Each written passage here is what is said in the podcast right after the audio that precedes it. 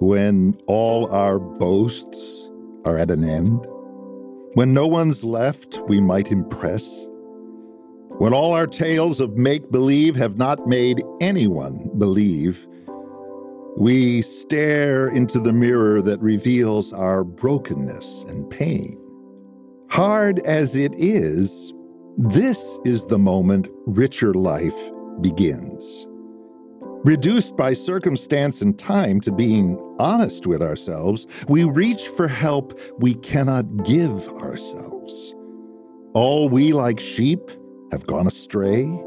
We have all turned to our own way, and the Lord has laid on him the iniquity of us all.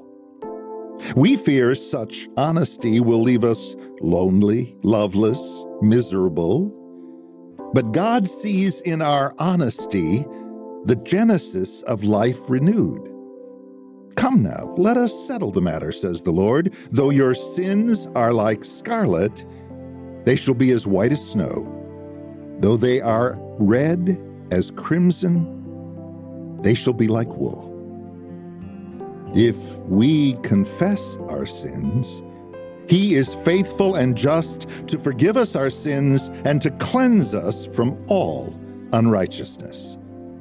The honesty that seemed to seal our doom is actually the doorway to restored and joyful life.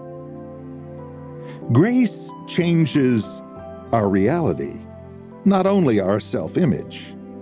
Made right with God through Jesus Christ, we grow into the kinder, wiser, honest souls whom we were always meant to be.